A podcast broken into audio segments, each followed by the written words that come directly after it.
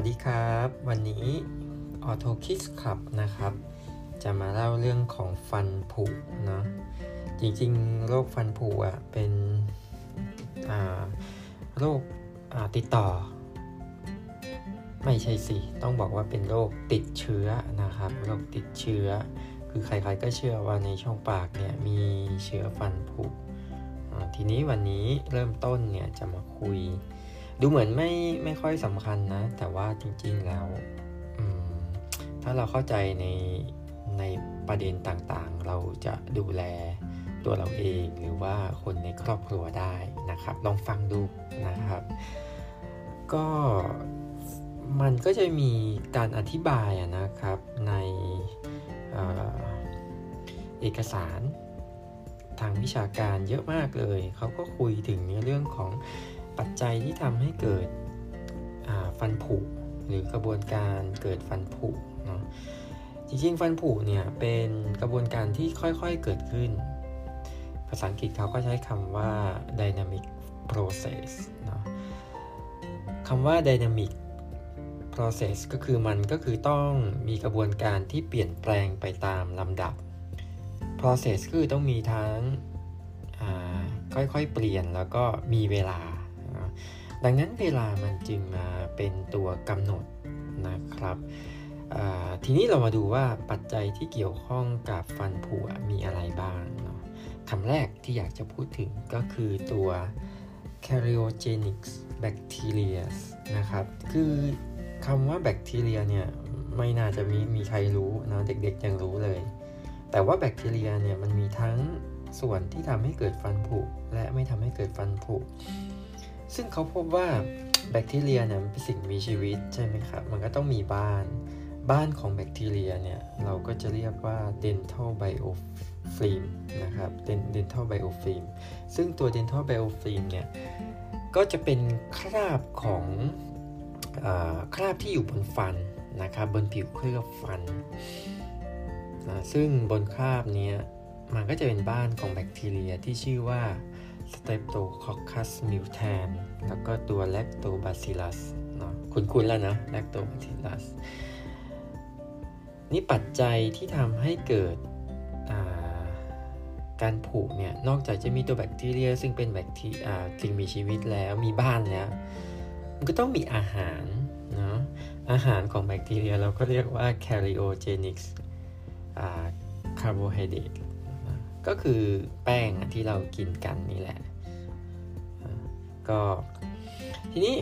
แบคทีเรียเองเนี่ยเขามีบ้านละมีอาหารละเขาก็จะมีในส่วนของอเขาเรียกว่าอะไรก็เหมือนเป็นคือเขาก็ต้องมีการขับถ่ายใช่ไหมครับ เพราะฉะนั้นหลังจากที่เขาอยู่ในบ้านอยู่อย่างสบาย มีอาหารมาให้เขากินเขาก็เกิดการขับถ่ายอีตอนที่เกิดการขับถ่ายนี่เองก็จะทำให้เกิดปัญหาว่ามันมีสารที่ออกมาทำลายฟันนะครับทีนี้สารที่ออกมาทำลายฟันเนี่ยมันก็จะทำให้เกิดมันเป็นกรดเนี่ยมันก็จะทำให้เกิดฟันผุทีนี้นี่แหละครับเป็นกลไกเป็น dynamic process ที่ทำให้เกิดการผุ นะครับ แต่ไม่มีปัจจัยเสริมอยู่สิ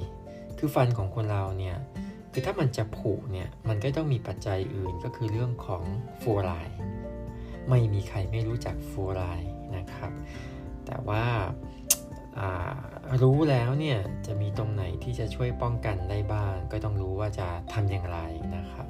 อีกเรื่องหนึ่งก็คือเรื่องของซีลอสโตเมียหรือว่าการมีน้ำลายแห้ง ซึ่ง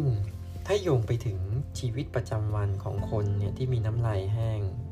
ถ้าเป็นคุณหมอฟันเนี่ยจะต้องนึกถึงคนแก่เนาะที่น้ำลายแห้งก็จะทำให้เกิดฟันผุใส่ฟันปลอมไม่ได้สูญเสียฟันได้ง่าย แต่จริง ๆ แล้วน้ำลายแห้งเนี่ยพบในเด็กนะครับพบในเด็กด้วยเด็กที่หายใจทางปากเนาะเด็กที่หายใจทางปาก ดื่มน้ำน้อยนะครับ พวกนี้ก็จะทำให้เกิดกระบวนการ กระตุ้นให้มีฟันผุเนาะแล้วก็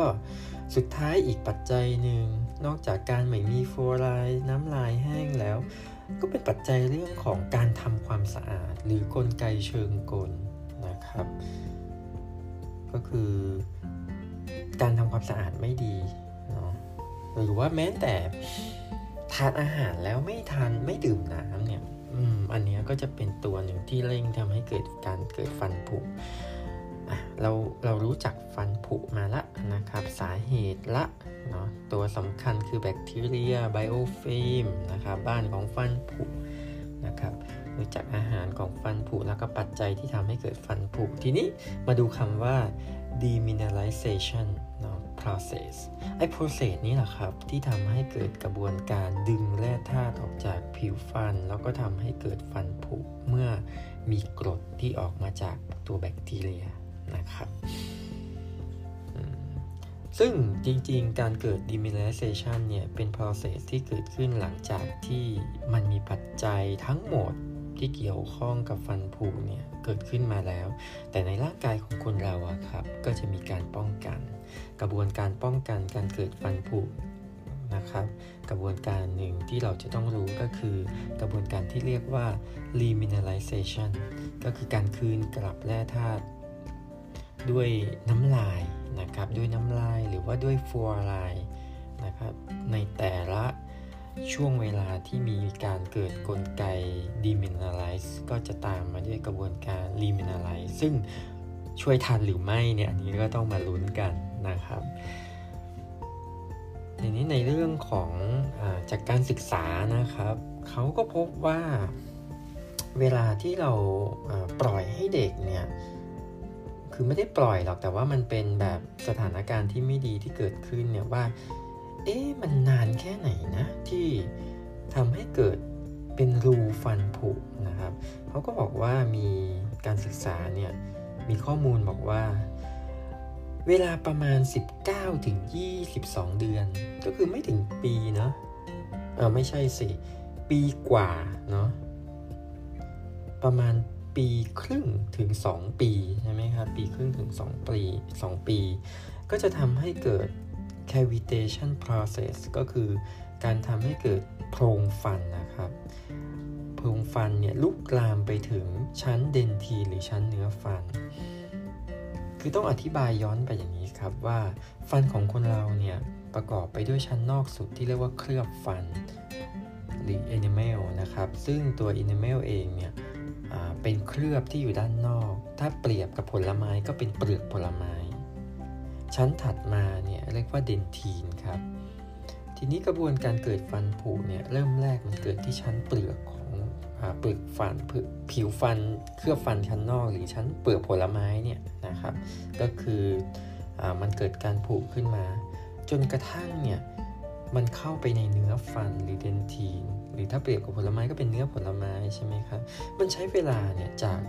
เปลือกข้างนอกเคลือบฟันนะครับ ไปจนกระทั่งถึงเนื้อฟัน ใช้เวลาประมาณปีถึงเกือบ 2 ปีนะเพราะฉะนั้น process ตรงนี้เนี่ยเป็นนกลไกที่ เป็นดินามิกก็คือมันค่อยๆเกิดขึ้น ดังนั้นเราต้องเราสามารถที่จะมีเวลาที่จะจัดการ ถ้ามันค่อยๆเกิดขึ้นนะครับนี่ในฐานะของคุณหมอนะครับ คุณหมอก็จะแนะนำเราใช่ไหมครับก็จะบอกว่า เอ้ยทีนี้คุณจะต้องทานอาหารที่มีประโยชน์นะคำว่ามีประโยชน์ในที่นี้เนี่ยจริงๆแล้วปัจจัยหลักที่ยังไม่ได้กล่าวถึงก็คืออ เรื่องของการเลือกอาหารเนาะคืออาหารปัจจุบันเนี้ยคือคือเขาเรียกว่า modern diet ก็คืออาหารที่เป็น processed food หรือว่าตัว refined food ยกตัวอย่างเช่น ถ้าเรามีตัวเมล็ดข้าวโพดนะครับ ถ้าเราเอาไปทำเป็นป๊อปคอร์นหรือเอาไปทำเป็นข้าวเกลียบหรืออะไรก็ตามเนี่ยกระบวนการที่ผ่านไปเนี่ย ก็คือ process ของการทำอาหารนะครับไอ้ process ตรงนี้เนี่ยมันทำให้อาหารจากคุณภาพที่ดีอะกลายเป็นอาหารที่มีคุณภาพที่ลดลงนะครับ ตรงนี้เนี่ย process food หรือ refined food เนี่ยจึงเป็นตัวหนึ่งที่เร่งการทำให้เกิดฟันผุหมายความว่าถ้าเด็กทานอาหารประเภทนี้นะครับ หรือว่าตัวเราทานอาหารประเภทนี้บ่อยๆ ก็เป็นปัจจัยที่ทำให้เกิดการผูก ถามว่าอาหารประเภทนี้มันมีอะไรที่อยู่ในนั้นบ้าง คือมันมีกลไกหลายเรื่องนะครับ ถ้าพูดยาวๆมันก็จะมีทั้งเรื่องของการที่เป็นไฟเบอร์น้อยลง ความหวานที่เติมเข้ามา หรือแม้แต่กระทั่งน้ำมันเองที่มันเป็นลักษณะที่ไม่มีประโยชน์ต่อร่างกาย เช่นให้โอเมก้า 6 นะครับ อะไรประเภทนี้ก็จะทำให้เกิดกระบวนการที่ ทำร้ายทั้งฟันและก็เหงือกของอวัยวะในช่องปากนะครับ ทีนี้ปัจจัยที่ทำให้เกิดฟันผุเนี่ยจริงๆแล้วอะมีการอธิบายมานานแล้วนะครับเขาอธิบายตามกลไกของการกัดกร่อนนะครับของกรดที่อยู่ในหลังจากที่แบคทีเรียทานอาหารมาแล้ว ซึ่ง มันมีกราฟอันหนึ่งนะครับ เรียกว่า Stephen Curve นะครับ Stephen Curve ลองลองเปิดดูก็ได้นะครับดรโรเบิร์ตสตีเฟนเป็นคนออธิบายกราฟนี้ขึ้นคนแรกนะครับ คือกราฟนี้เนี่ย พูดถึงแกน y นะครับแกน y ก็คือตัว pH หรือความเป็นกรดเบสนะครับ ตัวเลขก็จะไล่ตั้งแต่ 0 ถึง 8 นะครับ นี่คือแกน y นะครับนึกภาพนะแกน y เป็น pH ส่วนแกน x นะครับ ก็จะเป็นเวลาซึ่งมีหน่วยเป็นนาทีนะครับ ก็ตั้งแต่ 0 นาทีที่ 0 จนกระทั่งถึงนาทีที่ 40เนาะดรโรเบิร์ตสตีเฟนสตีฟานสเตฟานเนี่ย ซึ่งแต่จริงๆเขาเรียก Stephan curve นะครับ ดรโรเบิร์ตสตีฟานเนี่ยเขาพูดถึงในเรื่องของเมื่อเราทานอาหารเข้าไปอะครับนะครับ เมื่อเราบริโภคน้ำตาล น้ำตาลเข้าไปในช่องปากเนาะนาทีประมาณประมาณ 3 นาทีนะครับ โดยประมาณนะประมาณ 3 นาที เราพบว่า ตัว pH ของน้ำตาลเนี่ยที่ตอนแรกอยู่ประมาณ 7 นะครับ มันจะลดลง ลดลงจนกระทั่งถึงระดับ 5.5 นะครับ ระดับ 5.5 ซึ่งการลดลงตรงนี้เนี่ยระดับ 5.5 เนี่ย จากการศึกษาพบว่ามันเป็น critical pH นะครับ ก็คือหมายความว่า ถ้า pH มันต่ำกว่า 5.5 เมื่อไหร่ที่ pH ต่ำกว่า 5.5 เนี่ย จะเกิดการสูญเสียแร่ธาตุจาก tooth surface หรือบริเวณ enamel นะครับ เพราะฉะนั้นเนี่ย คือภายใน 3 นาทีเนี่ยนะครับ เมื่อเรากินน้ำตาลเข้าไป pH อยู่ที่ 7 ผ่านไป 3 นาทีปุ๊บ นะครับ มันค่อยๆเกิดคือที่เราบอกว่ามันเป็น dynamic process ก็คือมันค่อยๆเกิดไป จนกระทั่งประมาณ 3 นาที pH จะลดลงจาก 7 เป็น 5.5นะครับทีนี้พอลดลงจาก 7 เป็น 5.5เนี่ยถ้าต่ำกว่านี้ คือถ้าเราปล่อยให้ในช่องปากเนี่ยมี pH ต่ำลงเรื่อยๆนะครับต่ำลงเรื่อยๆเนี่ยต่ำกว่า 5.5 นี่ก็ถือว่าจะเกิด mineralize demineralization หรือกระบวนการที่มีการสูญเสียแร่ธาตุไปบนเคลือบฟัน ซึ่งอันนี้เองเนี่ยเห็นไหมครับเนี่ยอันนี้เองเป็นเหตุการณ์สำคัญที่ทำให้เกิดการทำลายนะครับของเคลือบฟันนะครับซึ่งเมื่อกี้เราบอกว่า 19-22 เดือนคือช่วงเวลาที่มันหมดการทำลายทำให้เกิดแควิตี้หรือว่าการเป็นโพรงเนี่ยบริเวณเคลือบฟัน แล้วก็กำลังจะเข้าไปสู่ เดนทีหรือเนื้อฟันแล้วนะครับ แล้วมันมีอาหารที่เร่งกระบวนการพวกนี้ด้วยนะ ก็คือพวกน้ำอัดลมครับ หรือตัวน้ำผลไม้ที่ใส่แก๊ส หรือน้ำผลไม้ที่มีความหวาน อะไรพวกนี้เด็กชอบกินอะไรพวกนี้ก็จะเร่งทำให้ pH เนี่ยมันต่ำลงเร็วขึ้นนะครับ เพราะฉะนั้น จากที่คุยมาทั้งหมดนะครับ จะเห็นว่าจริงๆเราสามารถที่จะเข้าใจนะครับกลไกของการเกิดฟันผุแล้วเราก็จะป้องกันได้ด้วยช่วงเวลาต่างๆ ยกตัวอย่างเช่น เราอาจจะเริ่มต้นที่จะเลือกอาหารนะครับที่มีคุณภาพโดยที่มีการ process น้อยๆนะครับหรือการทานอาหารแล้วเนี่ย เราอาจจะต้องเน้นให้มีการดื่มน้ำเพื่อปรับสมดุลนะครับ balance ในส่วนของความเป็นกรดเบรกในช่องปาก คือระหว่างทานอาหารต้องทานน้ำอะหรือเราอาจจะป้องกันเด็กไม่ให้มีการหายใจทางปาก ซึ่งมันเป็นกระบวนการที่เร่งคือฟันเนี่ยถ้าแห้งเนี่ยคือฟันนี่ถ้าแห้งเนี่ยก็จะเกิดการกัดกร่อนได้ง่ายนะหรือแม้แต่กระบวนการ เสริมฟัวไลนะครับ เสริมฟัวไลซึ่งแน่นอนการเสริมฟัวไลก็จะช่วยลดกระบวนการ demineralization ที่จะเกิดขึ้นนะครับ ซึ่งเดี๋ยวในครั้งต่อๆไปเราก็จะคุยถึงเรื่องของการเสริมฟัวไลที่มาจากแหล่งต่างๆนะครับ ซึ่งก็ติดตามดูเนาะเพราะฉะนั้น มาถึงตรงนี้ก็อยากจะให้ทุกท่านเข้าใจกระบวนการแบบง่าย ๆนะครับ เพื่อที่จะป้องกันให้กับฟันของเราหรือว่าบุตรหลานนะครับ ให้มีฟันที่ดีแล้วก็ไม่ผุนะครับ ก็ขอจบตรงนี้นะครับ ใครมีคำถามก็สามารถติดตามได้ที่ Facebook นะครับ หรือติดตามทางพอดแคสต์ที่จะ นำเสนอเป็นระยะระยะนะครับ ขอให้ทุกท่าน